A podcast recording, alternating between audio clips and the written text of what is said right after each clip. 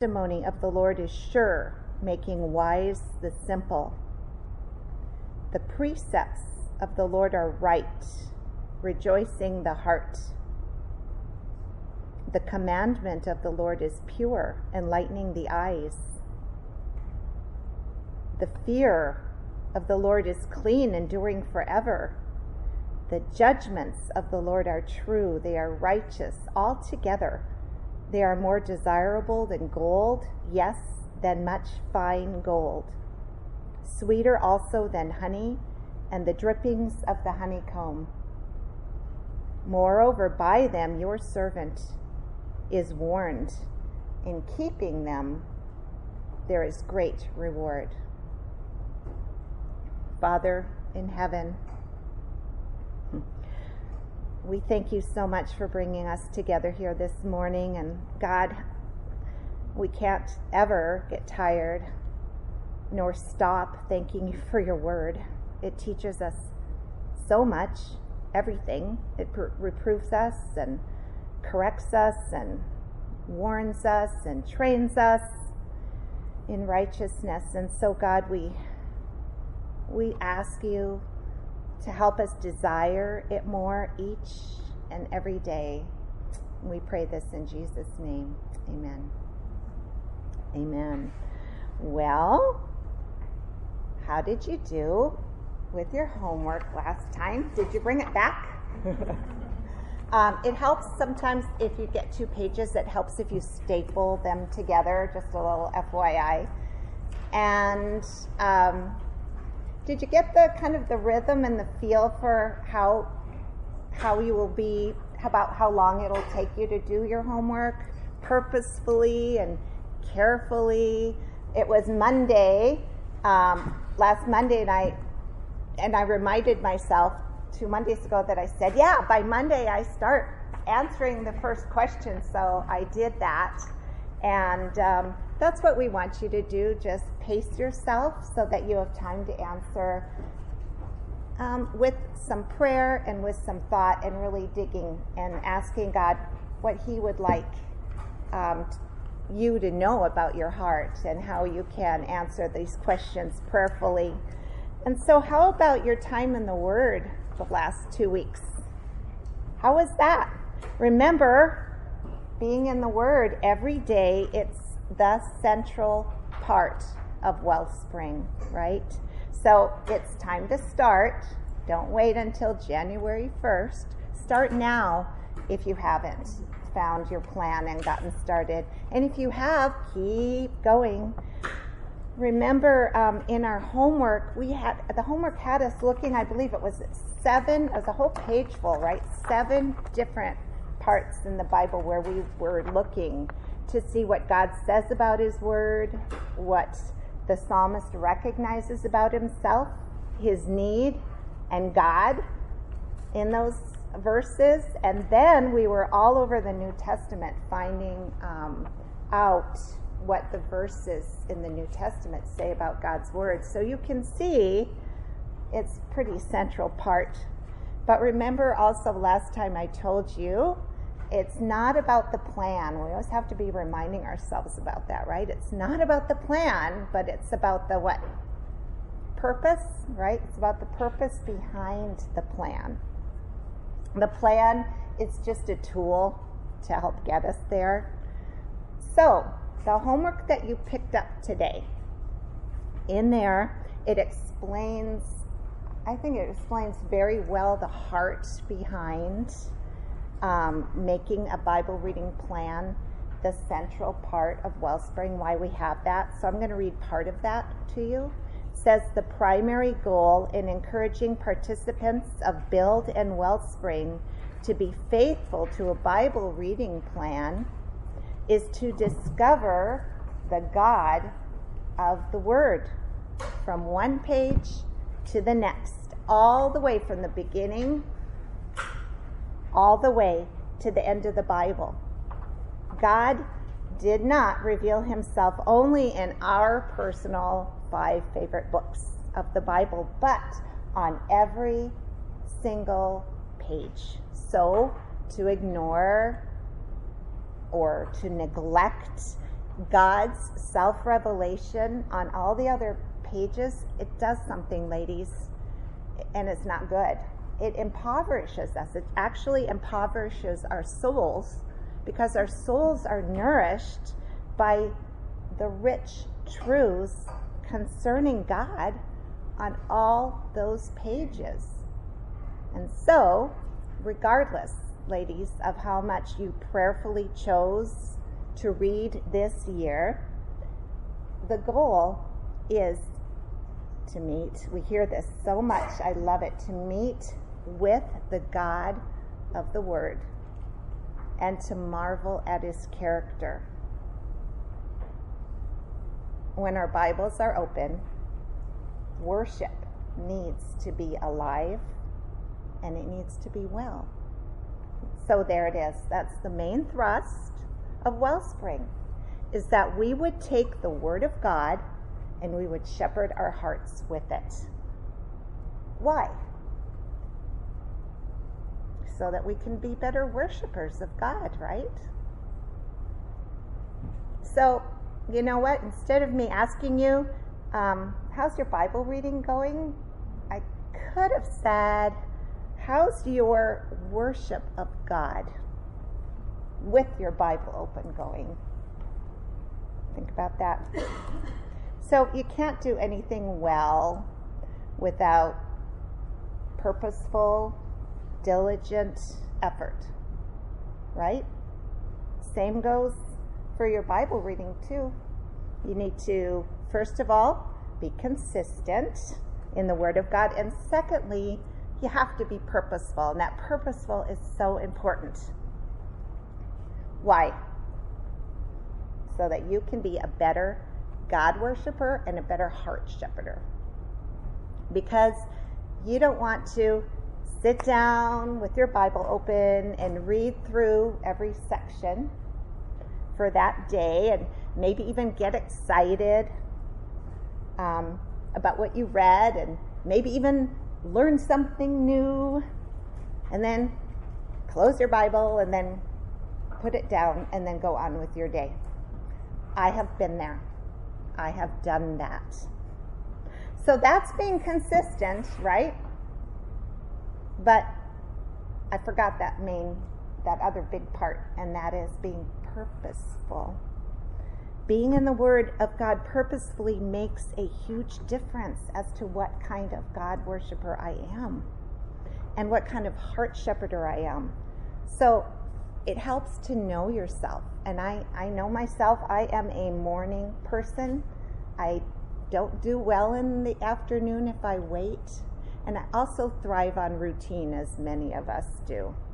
So for me, that means every night I think of the morning and where I need to be and what I need to do, and I set my alarm clock based on giving myself that time in the morning that I need for purposeful time in the Word.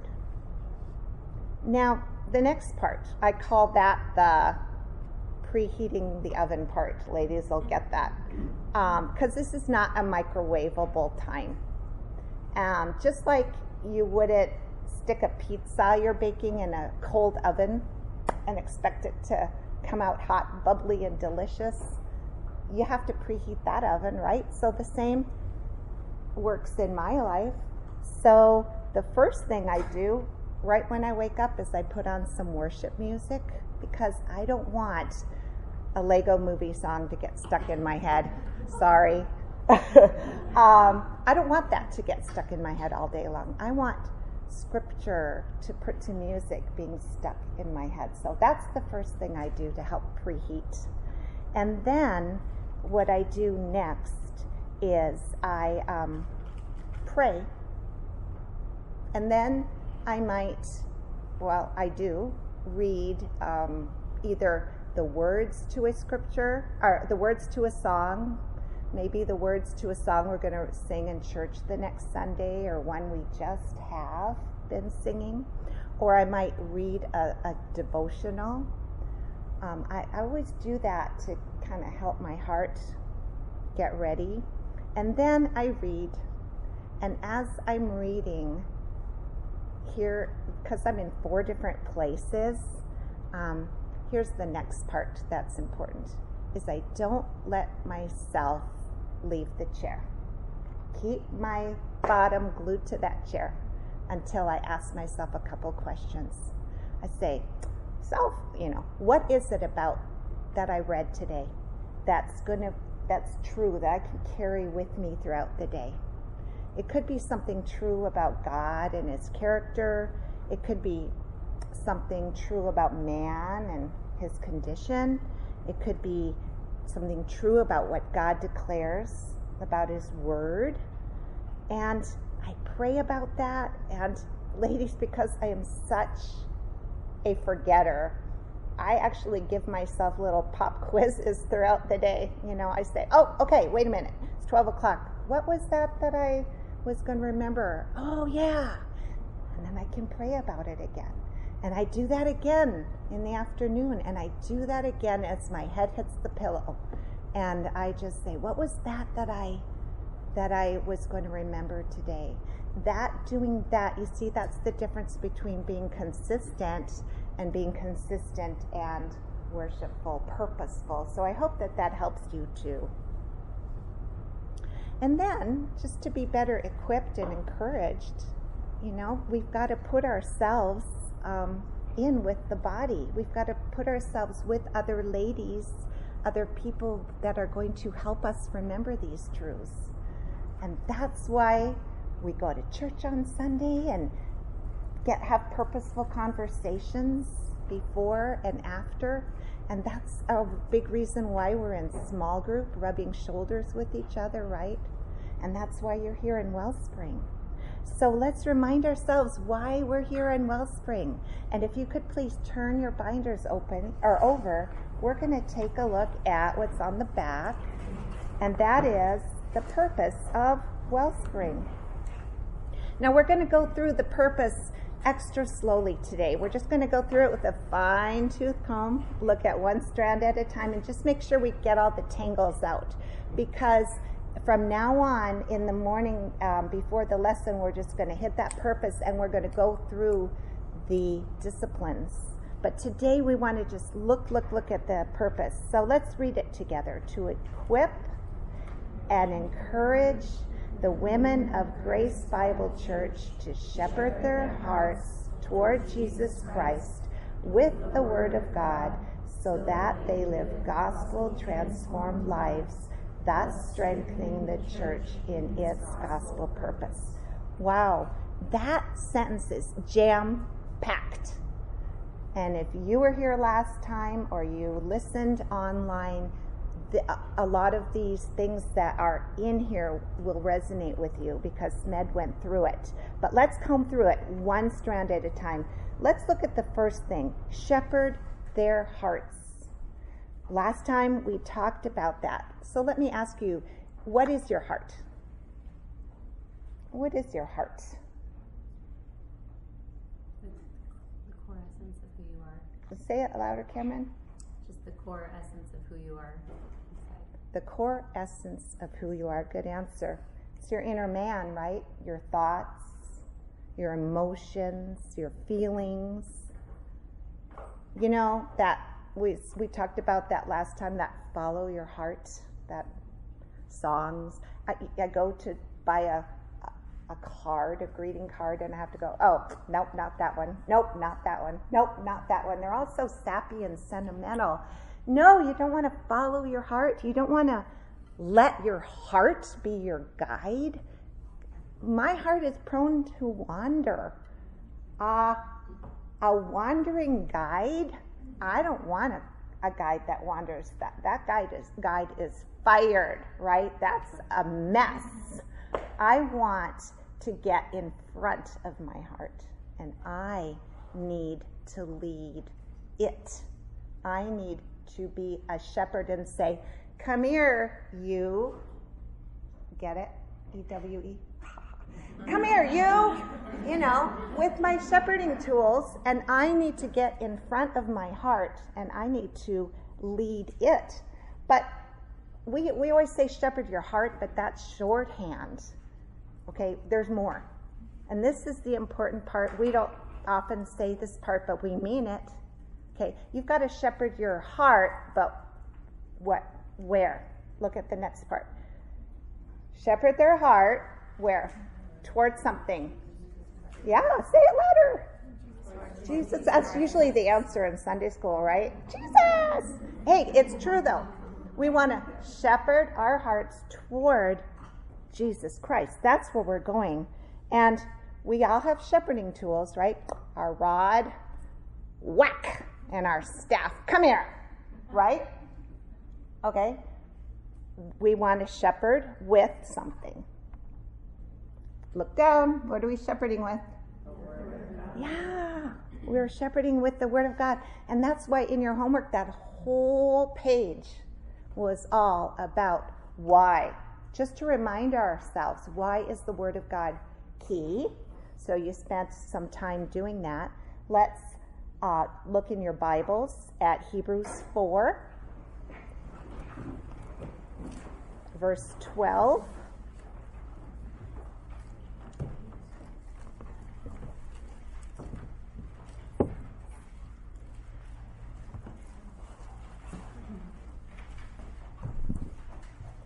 One of the places we were, we probably all are very, very familiar with this.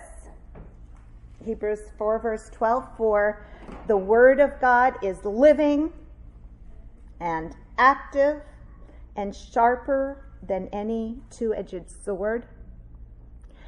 It's piercing as far as division of soul and spirit, of both joints and marrow, able to judge the, the thoughts and intentions of the heart. Wow.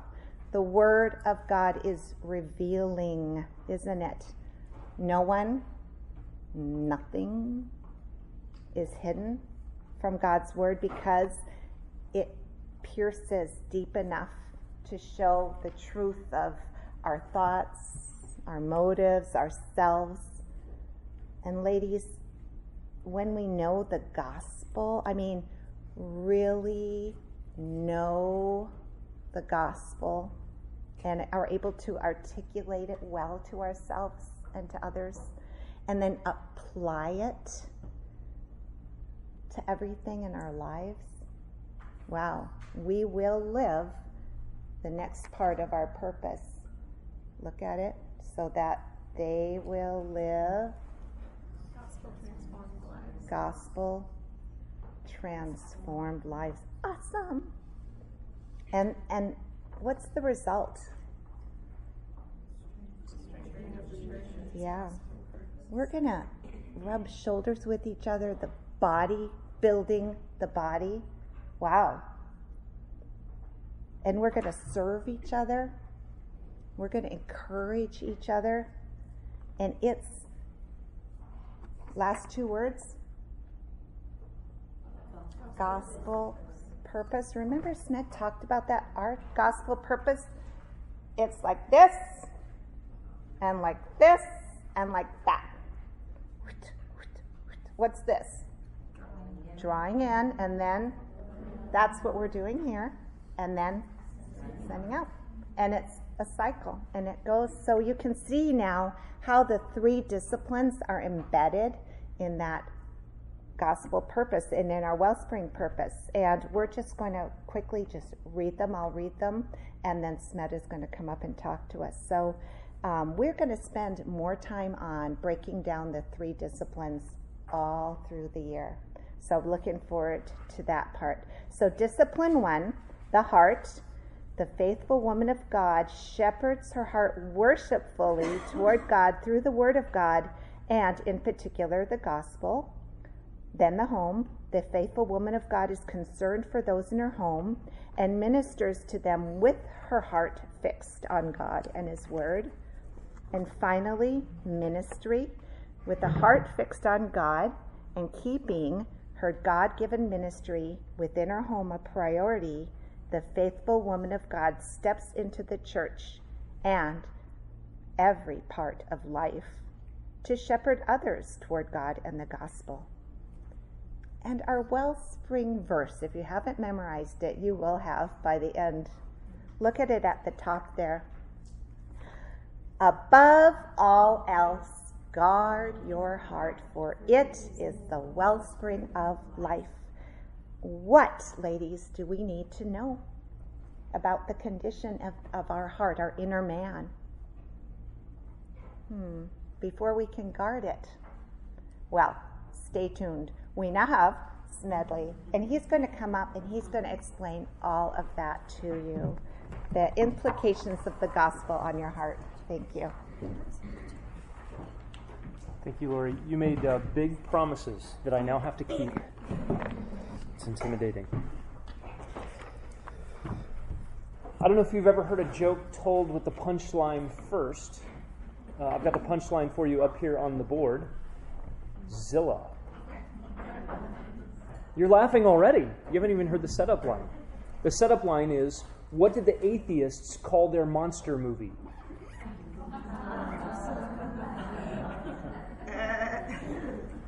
All right, that's a really bad start.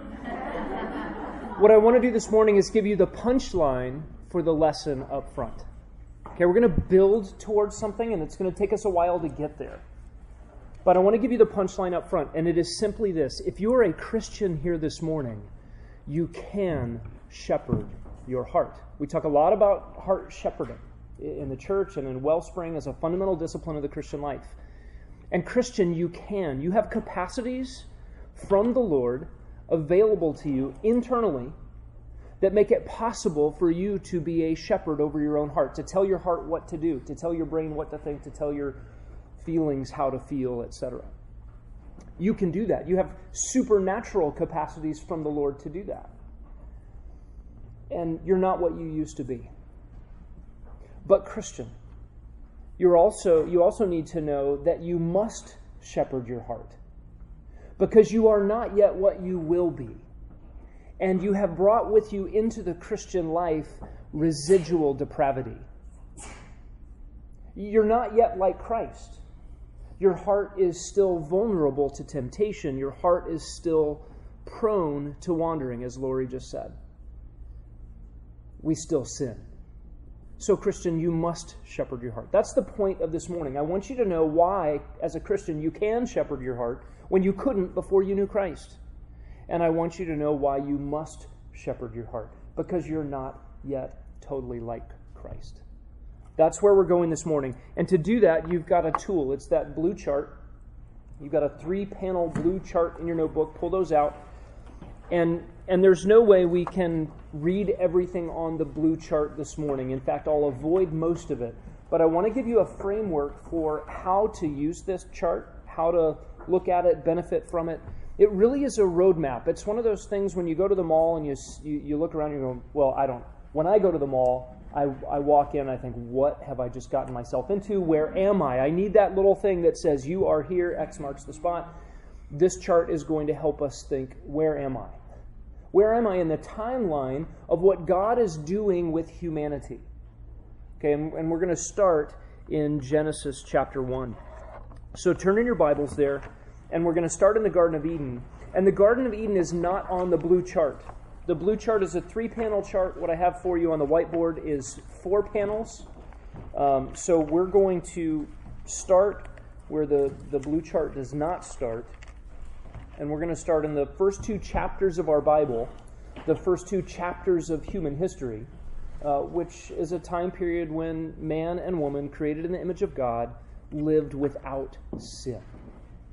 Okay, so I want you to turn your Bibles to Genesis chapter 1. And look down at verse 28, or sorry, 26. And God says this Let us make man in our own image, according to our likeness. Let them rule over the fish of the sea, and over the birds of the sky, and over the cattle, and over all the earth, and over every creeping thing that creeps on the earth. God created man in his own image. In the image of God, he created him. Male and female, he created them. God blessed them. God said to them, Be fruitful and multiply, and fill the earth and subdue it. Rule over the fish of the sea, and over the birds of the sky, and over every living thing that moves on the earth. I look down at verse 15 of chapter 2. this goes back in time a little bit. It, it, it zooms into some of the details of God creating man. In, in chapter 2, then the Lord God took the man and put him in the Garden of Eden to cultivate it and keep it. The Lord God commanded the man, saying, From any tree of the garden, eat freely. But from the tree of the knowledge of good and evil you shall not eat, for in the day that you eat from it you will surely die. Then Yahweh said, It's not good for man to be alone. I'll make a suitable helper for him. And then God brings all the animals in front of Adam. You remember the scene? You're, th- you're hanging on the edge of your seat. Who's the suitable helper? Aardvark. No. Antelope. And you go through the whole parade of animals, and, and Adam is given the task of naming all the animals. And, and then you have woman, and God creates woman. Um, and then you, in verse 23, you have the first love song. Um, and then Adam and Eve are there together uh, two chapters of the Bible sinless. By the way, the, the first panel represents the first two chapters of your Bible. The last panel represents the last two chapters of your Bible. Everything else is a mess that we've gotten ourselves into that God is rescuing us from. Right? So let's start in the first panel. And I just want to think about what is man? What is man at the very beginning? And it's helpful for us to see what God created man to be in his image so that we understand the awful reality of the fall of man. Right? Where did we fall from? That is critical for us to understand. Um, so I just want to give you some categories to think about man's capabilities, man's abilities, and what he was made for. In a, in a pre fall state, uh, we would say that man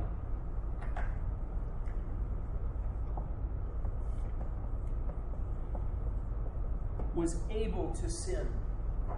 How do we know that uh, Adam and Eve were able to sin? Because they did. okay? Um, they were sinless, but they were able to sin. And just as a starting point, thinking through Adam and Eve, we need to set the, the framework for humanity.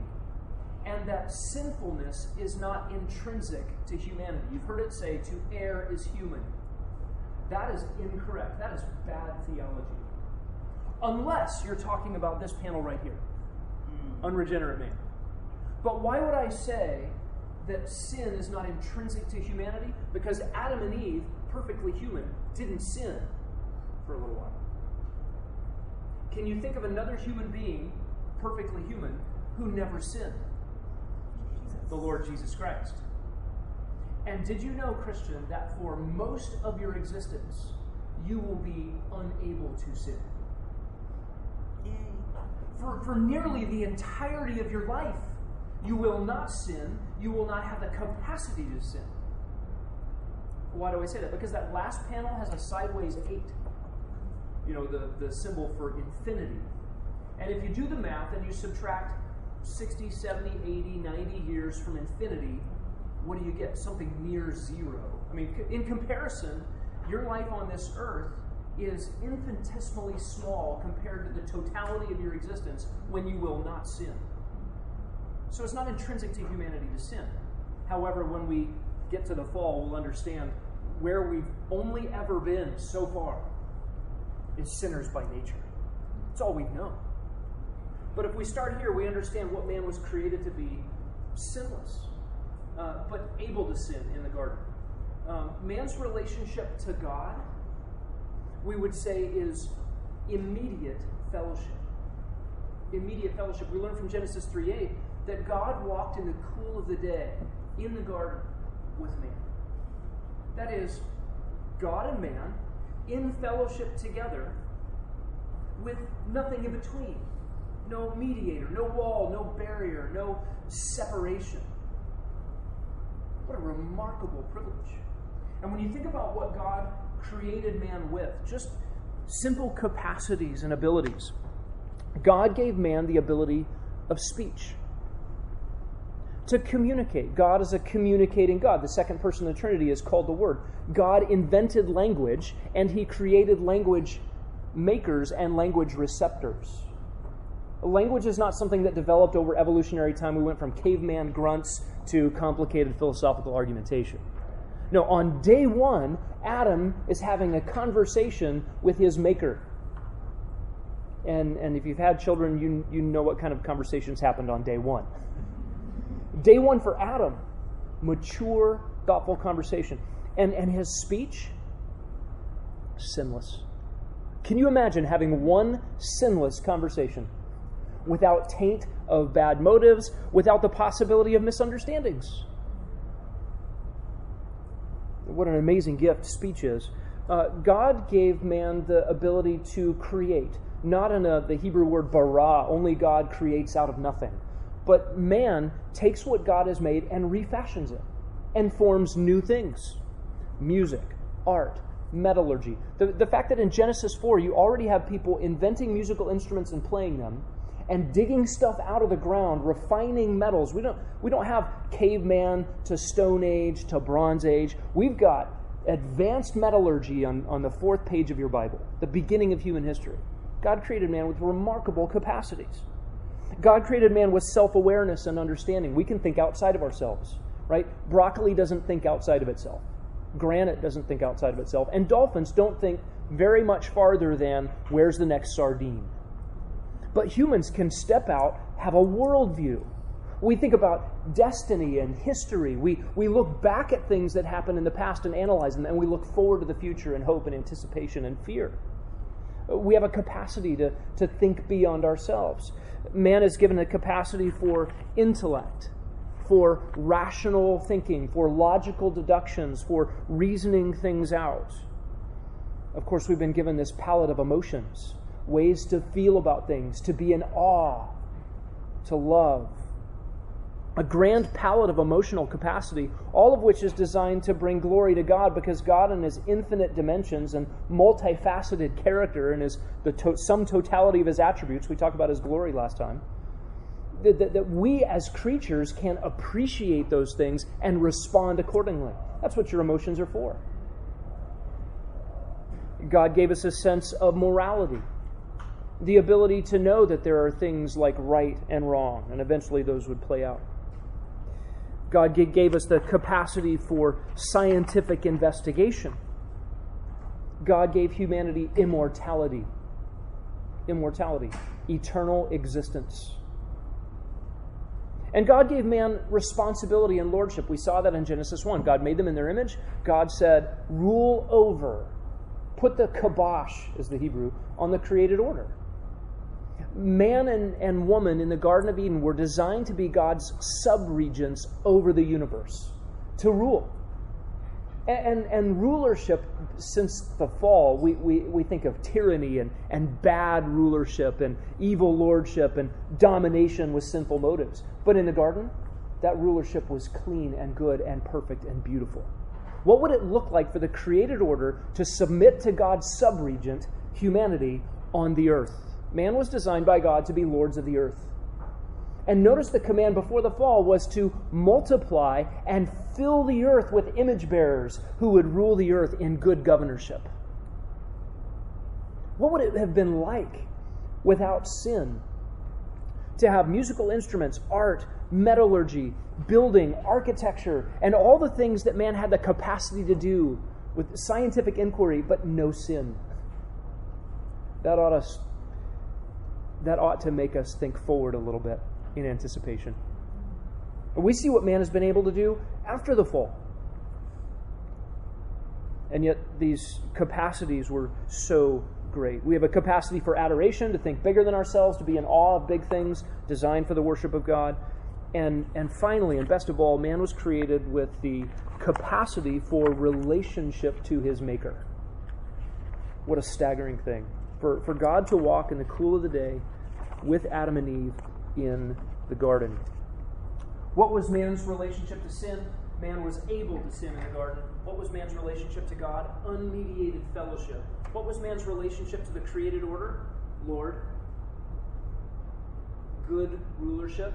And what was the relationship of the creation to man? Not frustrated, but willing, yielding fruit, yielding produce, able to be cultivated and not fighting back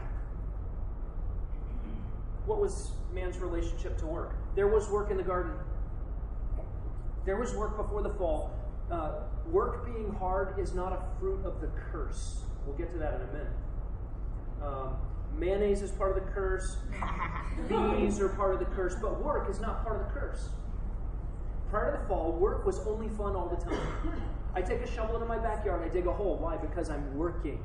My son takes a shovel into the backyard and digs a hole. Why? Because he's playing. What's the difference? Not the activity. The curse is involved in that. And then what is man's relationship to man in the Garden of Eden? Perfect, sinless. I mean, take it all the way down just to the level of conversation. What would it be like to have a sinless, flawless, perfectly understood conversation with your spouse? Just one. That would be incredible. It was incredible. Uh, the panels here are stages in the history of man.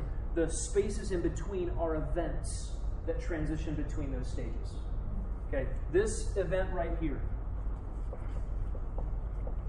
the fall of man. It takes us from panel one to panel two, or it puts you into the first panel on the blue chart. The blue chart someday is going to have four panels. I promise. I said that last year. Haven't gotten to it. Need to get there. Um, but the fall of man takes us into stage two of human existence. And, and seeing the greatness of man, by the way, you can read Psalm 8 later. It is the commentary on the greatness of man, reflecting back on the Garden of Eden. Oh, Lord, our Lord, how majestic is your name. And look at man, look how great man is. Um, that's not a reflection on how cool are we since the fall. that's David's reflection on man in the Garden of Eden what God designed man to be. And it sets us up to understand the tragedy of squandered capacity. Right? So when we come to the fall of man, you know the story in Genesis 3. The, the snake comes, that is the incarnation of Satan, who is called the serpent of old. He, he comes to, to man and woman. He is already an enemy of God, and now he wants to be the enemy of the image bearers of God. And look at Genesis chapter 3.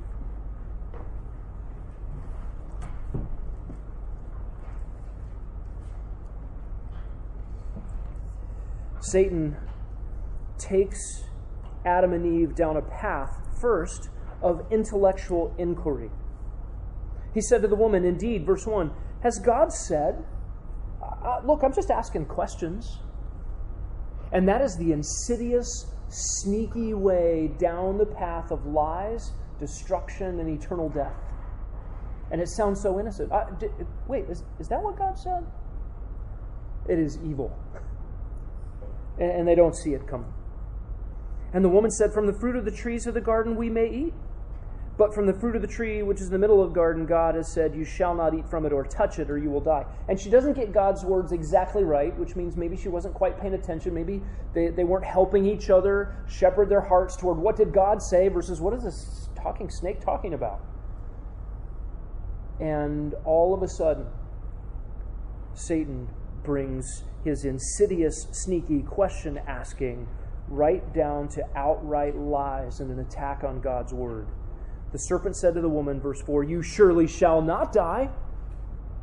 And he has introduced truth and error into human existence. God said something, but now I'm telling you something else, and I'm saying God's a liar. And she falls for it. And we've never been the same since. The woman saw that the tree was good for food, delight to the eyes, desirable to make one wise. And, and by the way, part of Satan's lies was there's a reason God doesn't want you to touch that. You'll be like him.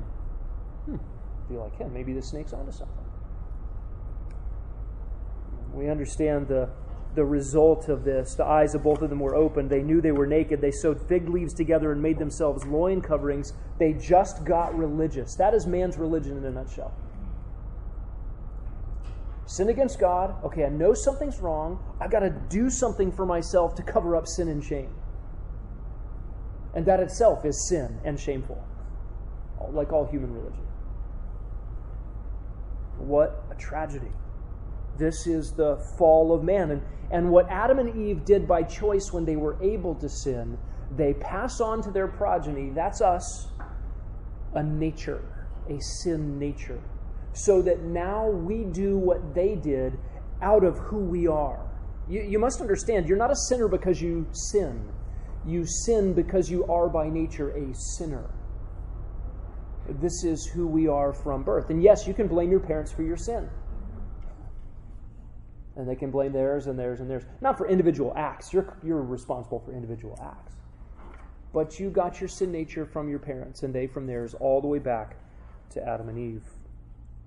Let's talk about what sin is in us for a moment. And, and we talk about universal depravity, and we mean by universal depravity the fact that everybody is in the same condition. Uh, there are no exceptions. Genesis 6 5 says this The Lord saw the wickedness of man, and it was great on the earth, that every intent of the thoughts of his heart was only evil continually. And, and I know it's common to sort of say, well, yeah, we make mistakes. We, we give euphemisms for sin. Yeah, nobody's perfect. No, no, no, no. Nobody's perfect misses the point altogether. That's like saying, yeah, the Nazis, they're, they're kind of bad. Nobody's perfect. Listen to God's indictment of us in Genesis 6 5. He's evil. And the thoughts and the intentions of his heart are only evil continually. Yeah, but I had good intentions. God says, No, you didn't. There are no such things as good intentions from fallen man. God's indictment of the human condition is awful. And think about where Genesis 6 5 happens. There's a major judgment event that happens as a result of God's indictment in Genesis 6 5. What is that event? It covers three chapters in Genesis. The flood. The flood. And living in Arizona is a great place to see the effects of it. Go outside and look. And God wiped off everybody off the face of the earth except for eight people. What is his assessment of those eight people after they step off of the boat? Um, Genesis chapter 8, verse 21. The intent of man's heart is evil from his youth, and I will never again destroy every living thing as I have done. The flood didn't fix the heart problem for Noah, his wife, his three sons, and their wives. And we all come from them we all inherit this depravity. And so you come to Psalm 14 1. Um, there is no one who does good. They've all turned aside, to together become corrupt. There is no one who does good, not even one. David acknowledged in Psalm 51 5 when he's reflecting on his own personal outward sins, he said, In sin my mother conceived me. He's not saying my mom was sinning when I was conceived. He's saying, From conception I am a sinner. This is the reality. This is the reality that man tries to deny. Every religion tries to deny this. Every uh, self esteem guru denies this in our day, and yet this is the truth. This is God's assessment of humanity. Nobody else's assessment matters. Uh, the truth of the Bible, through and through, is that everyone is a sinner. And it's not enough to say that everyone's a sinner. We must also speak about total depravity. Total depravity means that every aspect of the human constitution is affected by sin. All those capacities we just talked about the capacity to, to think, to ration, the capacity for science, our awareness of history and destiny, our creativity, our speech, our thoughts, emotions, our wills, our affections, all of it are affected by sin.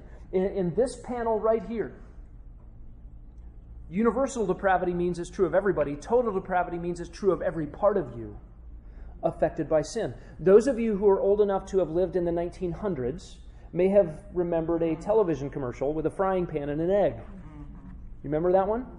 Um, this is drugs, the frying pan, sizzling frying pan. This is your brain, the egg. Crack, crack, sizzle. This is your brain on drugs. Well, we need to be aware of our brain on depravity. What is our brain on sin? It's fried. We don't think right. Man's intellectual capacity is ruined. Right? Claiming to be wise, they became fools. They exchanged the glory of the immortal God for images made to look like mortal mans and birds and animals and reptiles. They worshipped and served the created thing rather than the creator who's forever praised. Um, we do not think straight. Theologians call that the noetic effects of sin. Uh, that means when man tries to ration his way out of his problems, his rationing is a problem. He can't get himself out of it. When man tries to moralize his way out of his problems, his morals are affected by sin too, and he can't get his way out of it. When man tries to feel his way out of his problems, his feelings are corrupt and he can't get his way out of it. When man tries to talk his way out of his problems, what's up with the speech?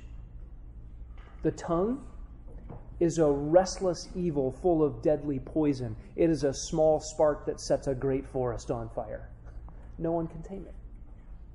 There's not a single capacity in the human constitution that is not affected by sin.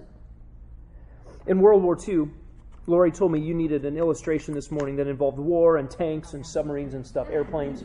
So here goes. Uh, in, in World War II, the, the Germans obviously had taken over Austria, Czechoslovakia, Poland had fallen, the uh, Sudetenland had gone away, all the lower countries were in peril Belgium, Luxembourg, all the rest. And Britain was alone. You think, well, where, where, where were England's allies? Churchill was calling for help, and he couldn't get any help. In fact, we think of Russia as an ally in World War II. Russia was not our ally in World War II. They were allied with Hitler against Britain for most of the war. Now, eventually, uh, Stalin and Hitler fought each other because they were both evil. Stalin killed more people than Hitler did in World War II.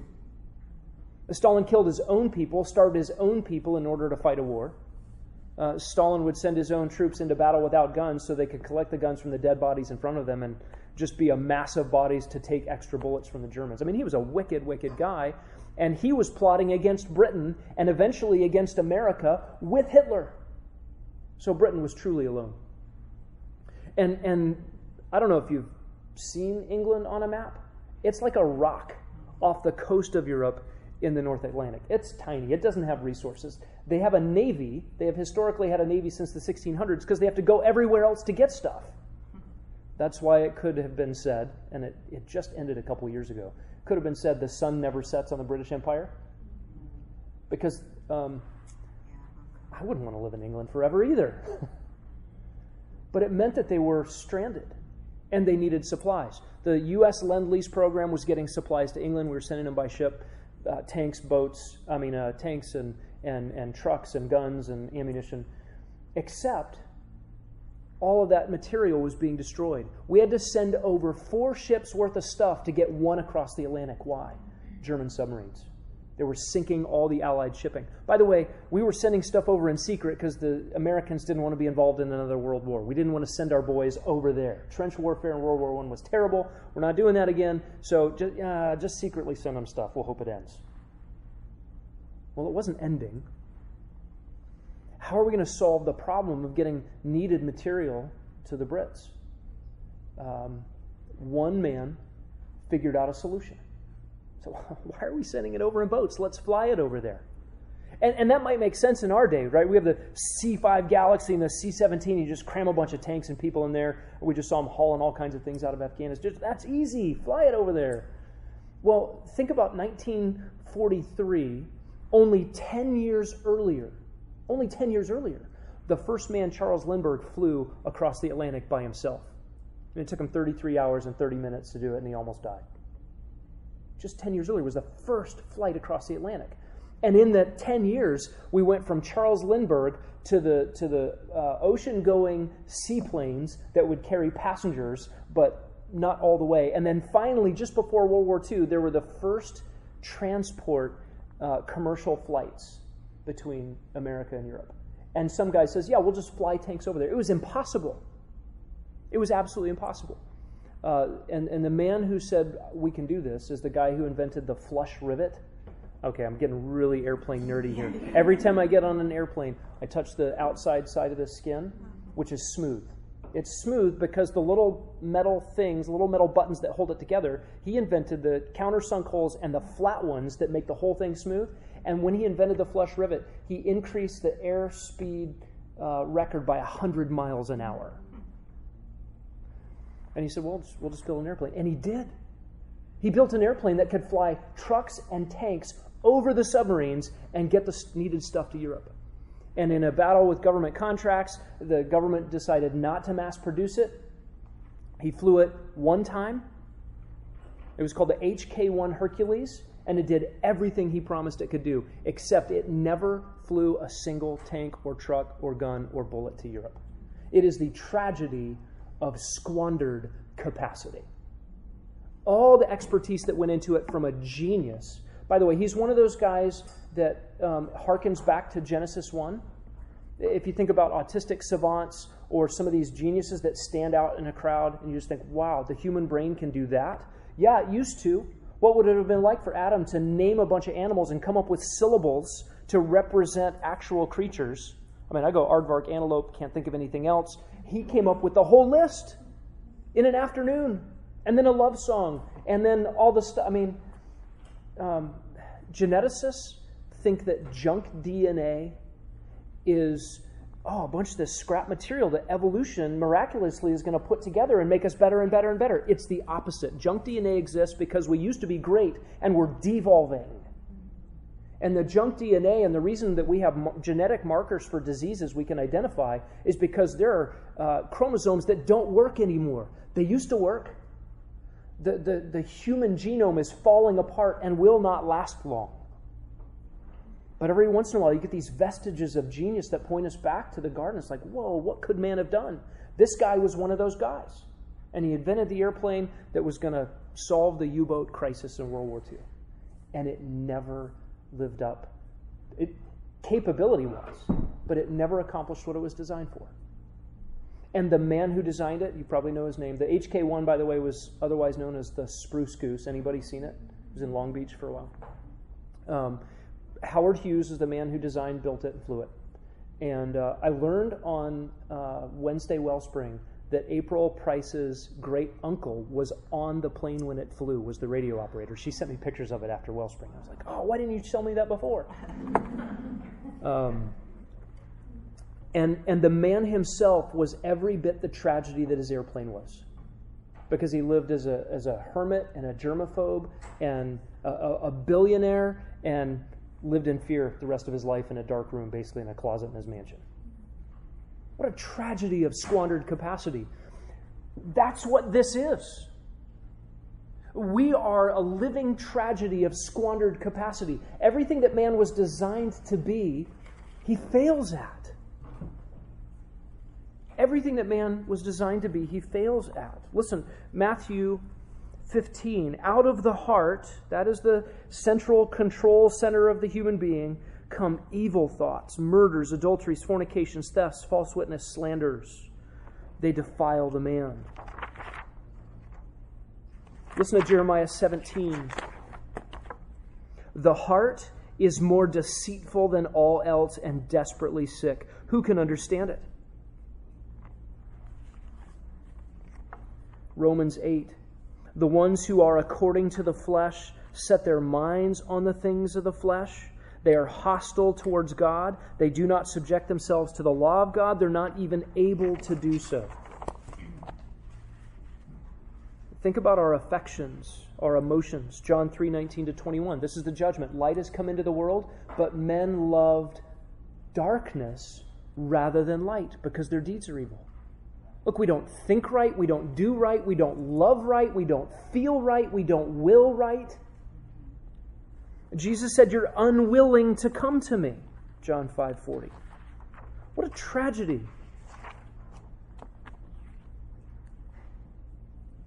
Think about the effects of depravity on our capacities. The tongue is a small part of the, uh, of the body and yet it is a fire, a world of iniquity, an evil, and a poison.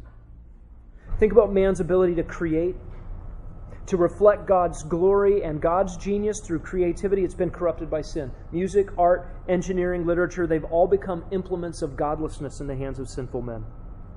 Think about our self awareness, our ability to think beyond ourselves.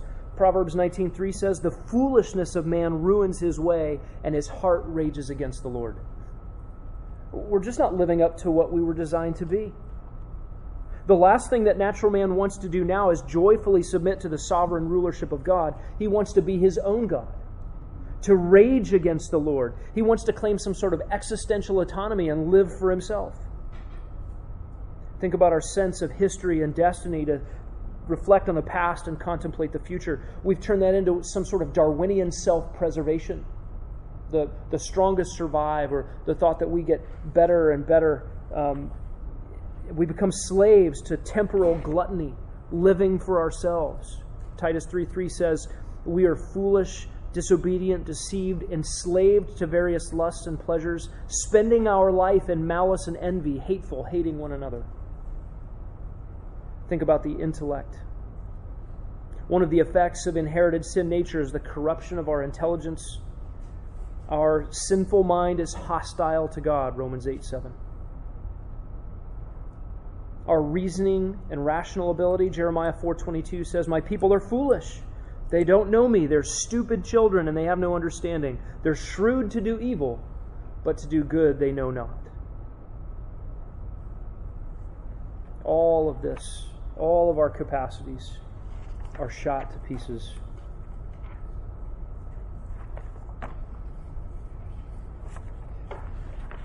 What is it like to be under sin? Here in this panel, we would say our relationship to sin is unable to not sin.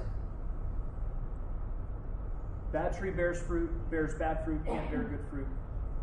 There is a moral inability to please God.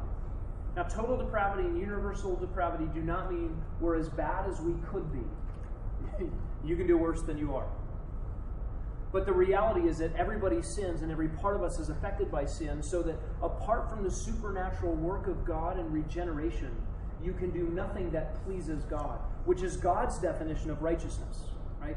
When the when the guy helps a little old lady across the street, that's better than other things he could have done but it does not meet the standard of goodness by faith that pleases God. When we're in this panel, we have to recognize the only thing that pleases God is that which God will produce. And left to ourselves, we will never get there. We can never do things that are pleasing to God. What is our relationship to God in this panel? Alienated, enmity, hostility, lack of submission to His Lordship we just don't want Him. We love darkness rather than light. We love evil rather than good. We love ourselves rather than God. What is man's relationship to the creation? Well, after the fall, the creation itself gets cursed. Romans 8 says the whole created order is frustrated. It's literally craning the neck around the corner, waiting to see what it'll look like when man's finally redeemed. Uh, turn to Genesis 3. Let's look at the effects of the fall on man and creation. This is so fascinating. Beginning in verse 14, God begins a series of cursings and blessings in three parallel strains. The first curse is on the snake, and he's talking to Satan. He curses the snake physically. But then in verse 15, I will put enmity between you and the woman, between your seed and her seed. He will bruise you on the head, you will bruise him on the heel. Satan will be crushed in a mortal blow at the head, and the seed of the woman will be crushed at the Achilles heel, uh, a non mortal wound. Um, what does that mean? Uh, this is blessing, not for Satan, but for humanity. This is the seed promise that God, from the very beginning of the fall, promised to redeem humanity through a seed of the woman. What an amazing blessing. The, the curse on the snake and then the blessing to humanity. Go to verse 15, uh, go to verse 16. To the woman he said, I will greatly multiply your pain in childbirth. In pain you will bring forth children, yet your desire will be for your husband, and he will rule over you.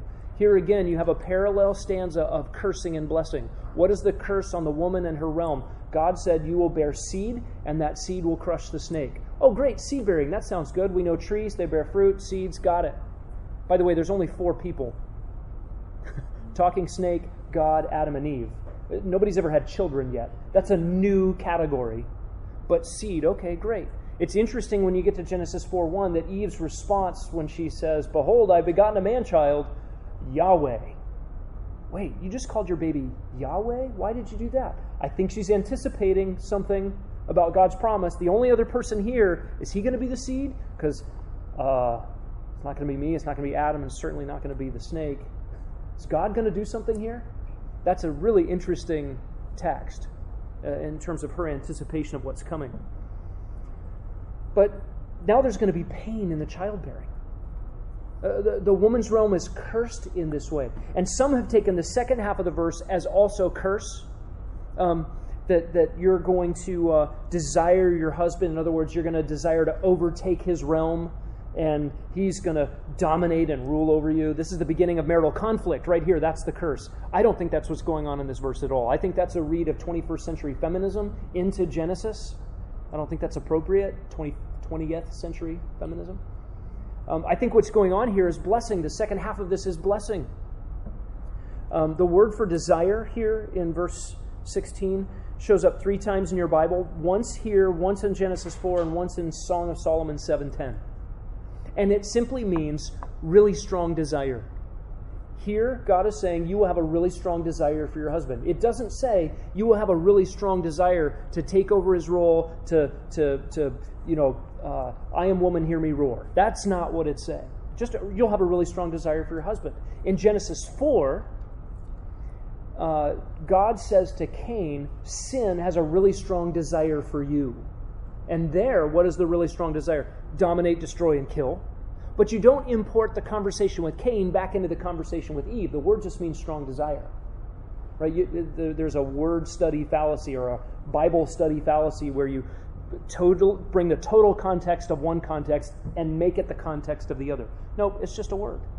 The better parallel is Song of Solomon 7:10 where the bride says she has a really strong desire for her husband for marital love, and it's good. This is a blessing here in Genesis 3.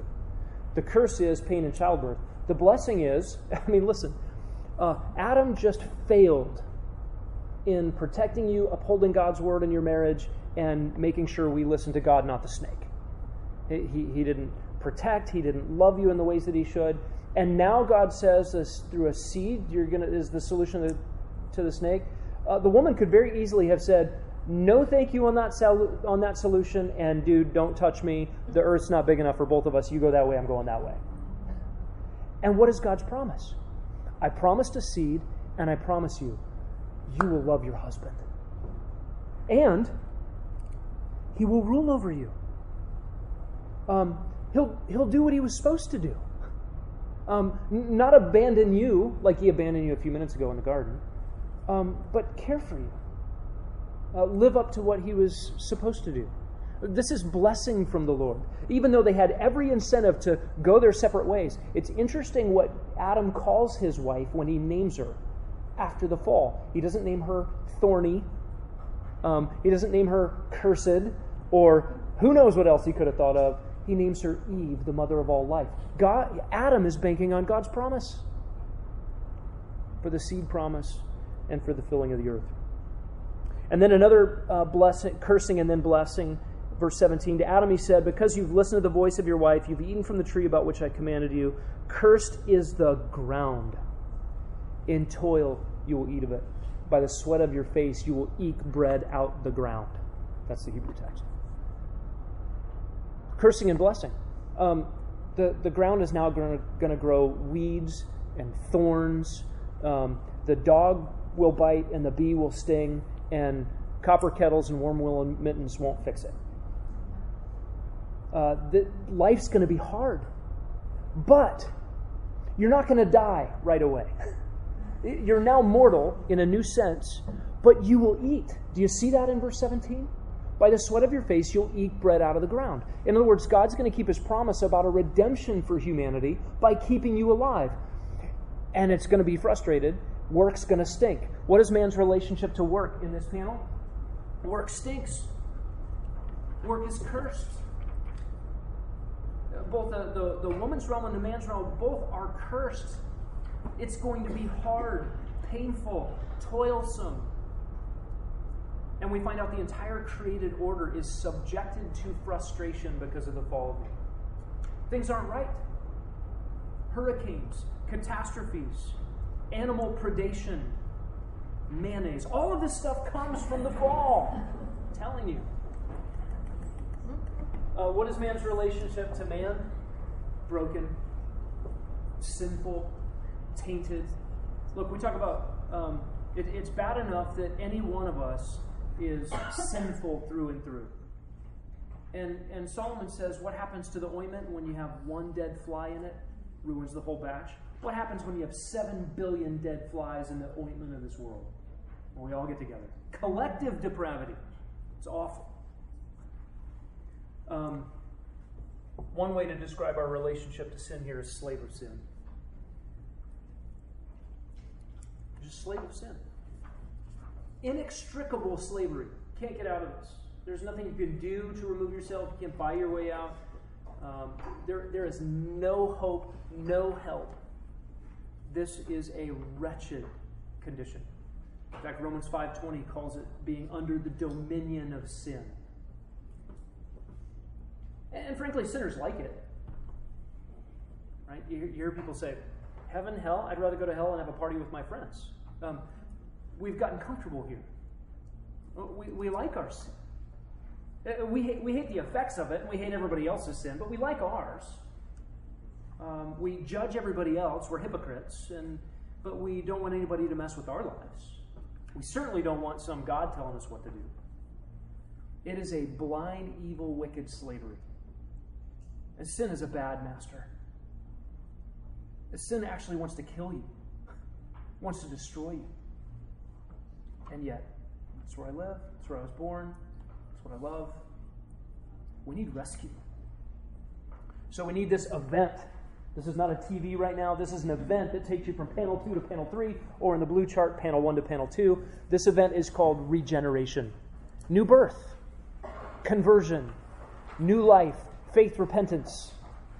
And if you're looking at the blue chart, it's kind of a tan column that leads you down to a great big tan panel at the bottom. And that's because a lot of stuff gets jammed into a single point in time that is instantaneous. God turns the lights on, God causes you to be born again, and a whole bunch of stuff happens. This is regeneration.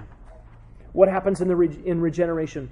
We hear the gospel, we believe the gospel, we turn from idols to the one true God, we turn from ourselves to Christ, we turn from sin to righteousness. What happens in this event? Adoption. Adoption. That is, you were in the wrong family, and God kindly brought you into his family. He gave you a name that you didn't deserve. He gave you an inheritance you could never procure. He gives you Himself. We get to call Him Daddy. What else happens in this split second moment of new birth? Um, justification. That is, you are declared righteous. Everything you ever were in this panel, everything you ever did in this panel is wiped clean removed as far from you as the east is from the west. It is forgotten, it is put away, expiated, done away with once and forevermore. All sins, past, present, and future, put on Christ at the cross, so he is credited with your sin, and you are credited with his righteousness. What else happens in this instantaneous moment? Reconciliation. Romans 5:1 Therefore having been justified we have peace with God. We possess it. We possess peace with the God with whom we were alienated, at enmity with. We were enemies, and now, friends. We are reconciled. We are made at one. Uh, there are too many things to list even on this chart. One thing that is super significant here is that the old man, what the Bible calls the paleos anthropos, right? Paleos is old, like paleontology. Anthropos is man, like anthropology. The, the old man is dead. Now, I, have to say, you, you might find your, your You Are Here map might be on this panel. You may be here this morning and still a slave of sin, not have power over the tyranny of sin in your life. You may still be under sin's dominion. You may have not yet experienced new birth. Okay, if you find yourself here, Believe in the Lord Jesus Christ. Ask God to transform you. Okay? Um, but if you were on this panel, if your you are here mark is post conversion, you have been born again, you have entered into life. The Paleos Anthropos is no more. He's gone. She's dead. Galatians 2:20 Paul says, "I have been crucified with Christ and I no longer live. The old me is gone." 2 Corinthians 5:17 New creation. The old has gone, the new has come. Romans chapter 6. All of us who have been crucified with Christ We're dead in relationship to sin. Sin, that old slave master who only ever told us what to do, was the only master we knew, doesn't get to be our master anymore. If a, a, slave owner owns slaves and the slave dies, the slave owner can't tell the slave what to do anymore. Our union with Christ is a union with his death. That death has fundamentally changed our relationship to sin. Sin is not the master anymore. You are no longer sin slave, Christian. This is a new life. This regeneration event produces a regenerate man, a new stage where all things are new. This is, this is really remarkable. You need to know that you don't go back. Right? There, there's no going back into the first panel. Why? Because there's a cherubim with a flaming sword. God said, Get out, you can't be here anymore. There's no going back from this panel to that panel. Because once the regeneration event has happened, it's done. God has fundamentally transformed you. There's no flip flopping. And, and the same's true here. Once you cross this threshold, which is either your death and then waiting for a resurrection body or rapture or you know how, whatever the, the uh, wherever you find yourself on the timeline of eschatological events when you get from here to here you don't go back. Everything moves from left to right in this chart. And what's here is new. Christian you are not what you used to be. You're not yet what you will be but you're not what you used to be. And you have new capacities now. The holy spirit indwells you you are a temple of the Holy Spirit. Christ in you, the hope of glory. God in you. So, um, broken fellowship in panel two. Now, a sense of immediate fellowship with God again. Um, there's one mediator between God and man, the man Christ Jesus. We have direct access to God through Christ, and the Holy Spirit dwells in us. Uh, we have fellowship with Him. And yet, the immediate fellowship we have with God is still mediated in some sense. We're not before Him face to face. True immediate fellowship with God will be here. Okay, but for now, direct access to God. It's not everything it will be, but it is so incredible compared to what it used to be. And you have a new heart. And I know that I'm borrowing that language from Jeremiah 31. Jeremiah 31 is a specific promise to Israel about the new covenant that has not yet been fulfilled. I believe in Gentile participation in the spiritual benefits of Israel's new covenant. Okay, that's a whole other message. And we benefit from regeneration, this new heart reality that God promises Israel. We benefit from that now. Um, we don't benefit from everything the new covenant will bring about. Not yet, not to the millennial kingdom. But here, I'm okay using the language of Israel's new covenant and a new heart to describe the Christian experience, even though the New Testament doesn't do that.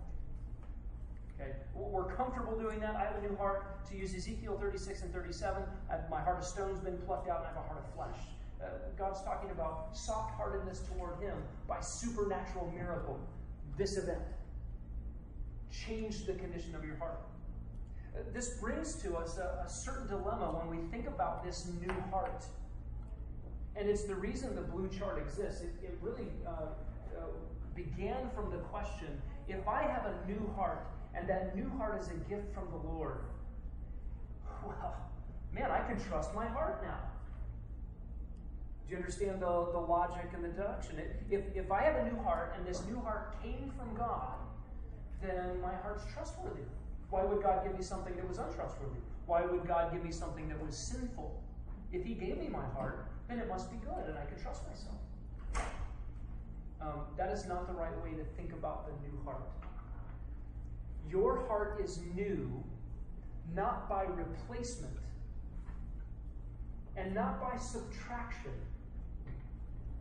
Your heart is new by addition. Your heart is new by addition. That is, who you were in panel two has come over into panel three, and new things have been added. Now, some categories have been taken away. You're no longer a slave of sin. You're no longer spiritually dead. You're no longer at enmity with God. But you still like the same breakfast cereal. Regeneration didn't change that.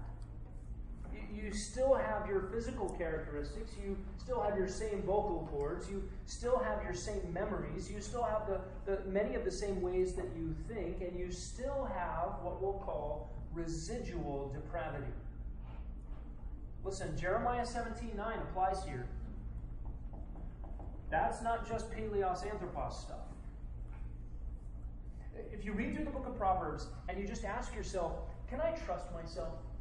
Should I trust myself? Should I follow my heart? Read the book of Proverbs, which is written to believers in Yahweh for wisdom, and just catalog the nine or ten verses through Proverbs that say, no, if you trust yourself, that's sin. You're not trustworthy. He who trusts in his own heart is a fool. Right? And, and the classic one that we memorized as kids and kind of forgot what it means Proverbs 3, 5, and 6. Trust the Lord with all your heart and lean not on your own understanding. In all your ways, acknowledge Him. Don't trust your own understanding. Your inner man is deceptive and desperately sick. Uh, older theologians used to talk about this phase as having two natures. You have two natures. You have your sin nature, which you brought over from your old life, and you have a new nature with heavenly capacities. And now there's a war going on. We would call this a mixed condition.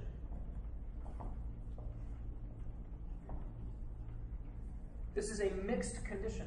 Um, there, natures is philosophically a, a, problematic word, and so we, we kind of moved away from saying uh, we have two natures here. But if you read um, the Puritans, they'll talk about it that way. Um, we would call this a mixed condition. Uh, first panel, mixed or unmixed? Unmixed, sinless. Second panel, mixed or unmixed? Unmixed, sinful. Third panel, mixed. Sinner and saint simultaneously. Uh, what about fourth panel? Mixed or unmixed?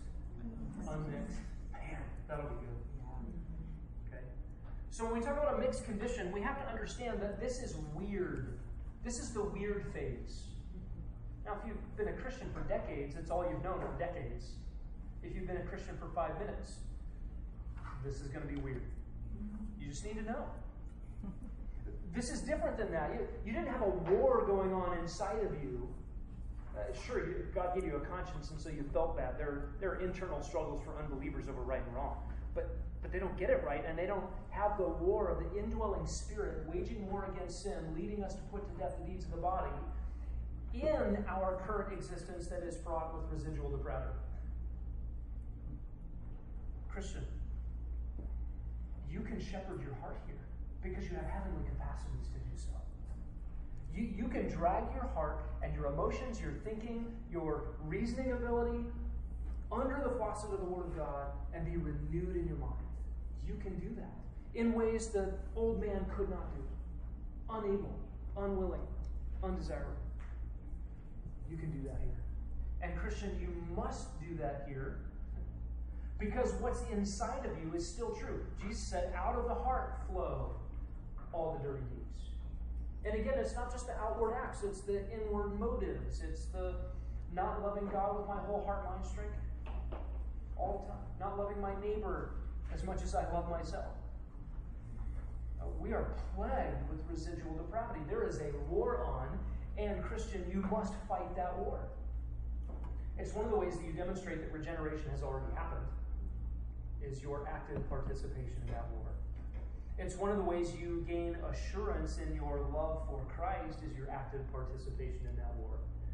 And it also anticipates the frustration that the rest of creation feels.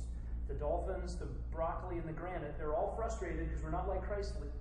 We're not like Christ yet. So we feel that in this war with sin as you shepherd your heart. You're corralling your emotions. You're putting to death the deeds of the body. You are telling your heart what to think, what to feel, how to will. And by God's power, by God's grace, through the instrumentality of God's word, and by our interactions with each other, we do these things. I know we're not here yet, but let's talk about this last panel for a minute. What's our oh, uh, what's our relationship to sin here? Able not to sin. What will be our relationship to sin here? Unable. Unable to. Right? This this is nearly the totality of your life. This is so short. Panel three is so short. When we look back on panel three, we'll go, oh, that was weird. Remember that? Not really. This is home. This is forever. This is sinless. Do you remember the Garden of Eden? Do you remember what, what, what we lost? This is better. It's unlosable. It's perfected. All of that potentiality manifested forever and ever and ever. We will once again see the greatness of man. Greatness of man, rightly related to his creator, rightly related to the creation, living up to all that God designed. It will be so good. We need to know where we are. It helps us know how to live, doesn't it? Let's pray together. Lord, thank you for this morning and for these uh, reminders. Thank you for all that we've looked at. We pray that we would never forget who we were apart from you. May we think on what humanity was before the fall. May we rightly view and assess our situation in our lives now.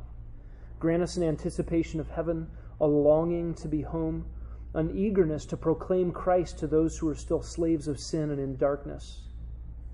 Give us, O oh God, a, a holy eagerness to fight the war within, to put to death sin, to kill idols in our hearts, to be useful for you in this very short life in ways that echo into eternity, in reward and fruit and praise of your glory. We ask it in Jesus' name. Amen. I could try to answer these on my own, but I don't know if I missed um, in man's relationship to God, creation, and Oh yeah. Okay. Soul's asking for the answers to the to the um, to the page there, um, and uh, the, the specific ones that I left out or that you didn't get down were what is man's relationship to Oh, on in in the Christian life? Okay, oh, I'm so glad you asked. And I have four minutes left. I closed in prayer and it's not over yet. Thank you, soul. This was so great. What is man's relationship to God here? Um, mediated and immediate fellowship. We're, we're, we have union with Him, access to Him, direct access to Him. What's man's relationship to sin? able not to sin. What's man's relationship to work? Listen, work still stinks. We haven't uncursed the curse. The problem with your job currently is not the job, it's God's fault. God cursed them. He cursed the ground, He cursed the realms, of man and woman, all of it. Your next job's not going to fix it. There's no greener grass on the other side. Um, what's man's relationship to, what's the next one? To creation. Yeah, still frustrated. Yep. Uh, I, I, tried to trim my brushes, uh, uh, my creeping fig on the back wall, and it was full of wasp nests. Still frustrated. Um, if you've got a garden in Arizona, you know. Uh, you work so hard. We get so much sun. It's wonderful. You can grow anything here as long as you water it, and then when your sprinklers fail, the whole garden dies just before you had tomatoes. Um, it's cursed. Was that all of them? Oh, what's man's relationship to man? still broken. Oh, by the way, um, I'm leaving things out here. Uh, our relationship to, to work, it's still cursed, but it can be worship. So you can go to the factory and build widgets and honor God, right? This, this is why the, the instruction to Christians is um, I don't work for my boss, really. I work for Jesus. It doesn't matter what my boss, I don't work as a man pleaser, I don't work for eye service. I do my work as unto the Lord. Students go and study for the test, not to get a, a GPA, not to make the teacher happy, but to make Jesus happy. Work is redeemed partially in the Christian life. Human relationships are redeemed partially in the Christian life. So the mixed condition applies to all of it. A mixed condition relationship to God, we still sin against Him. We want to be pleasing to Him. mixed relationship to work, mixed relationship to the creation, mixed relationship to each other. Thanks, Soul. Appreciate that.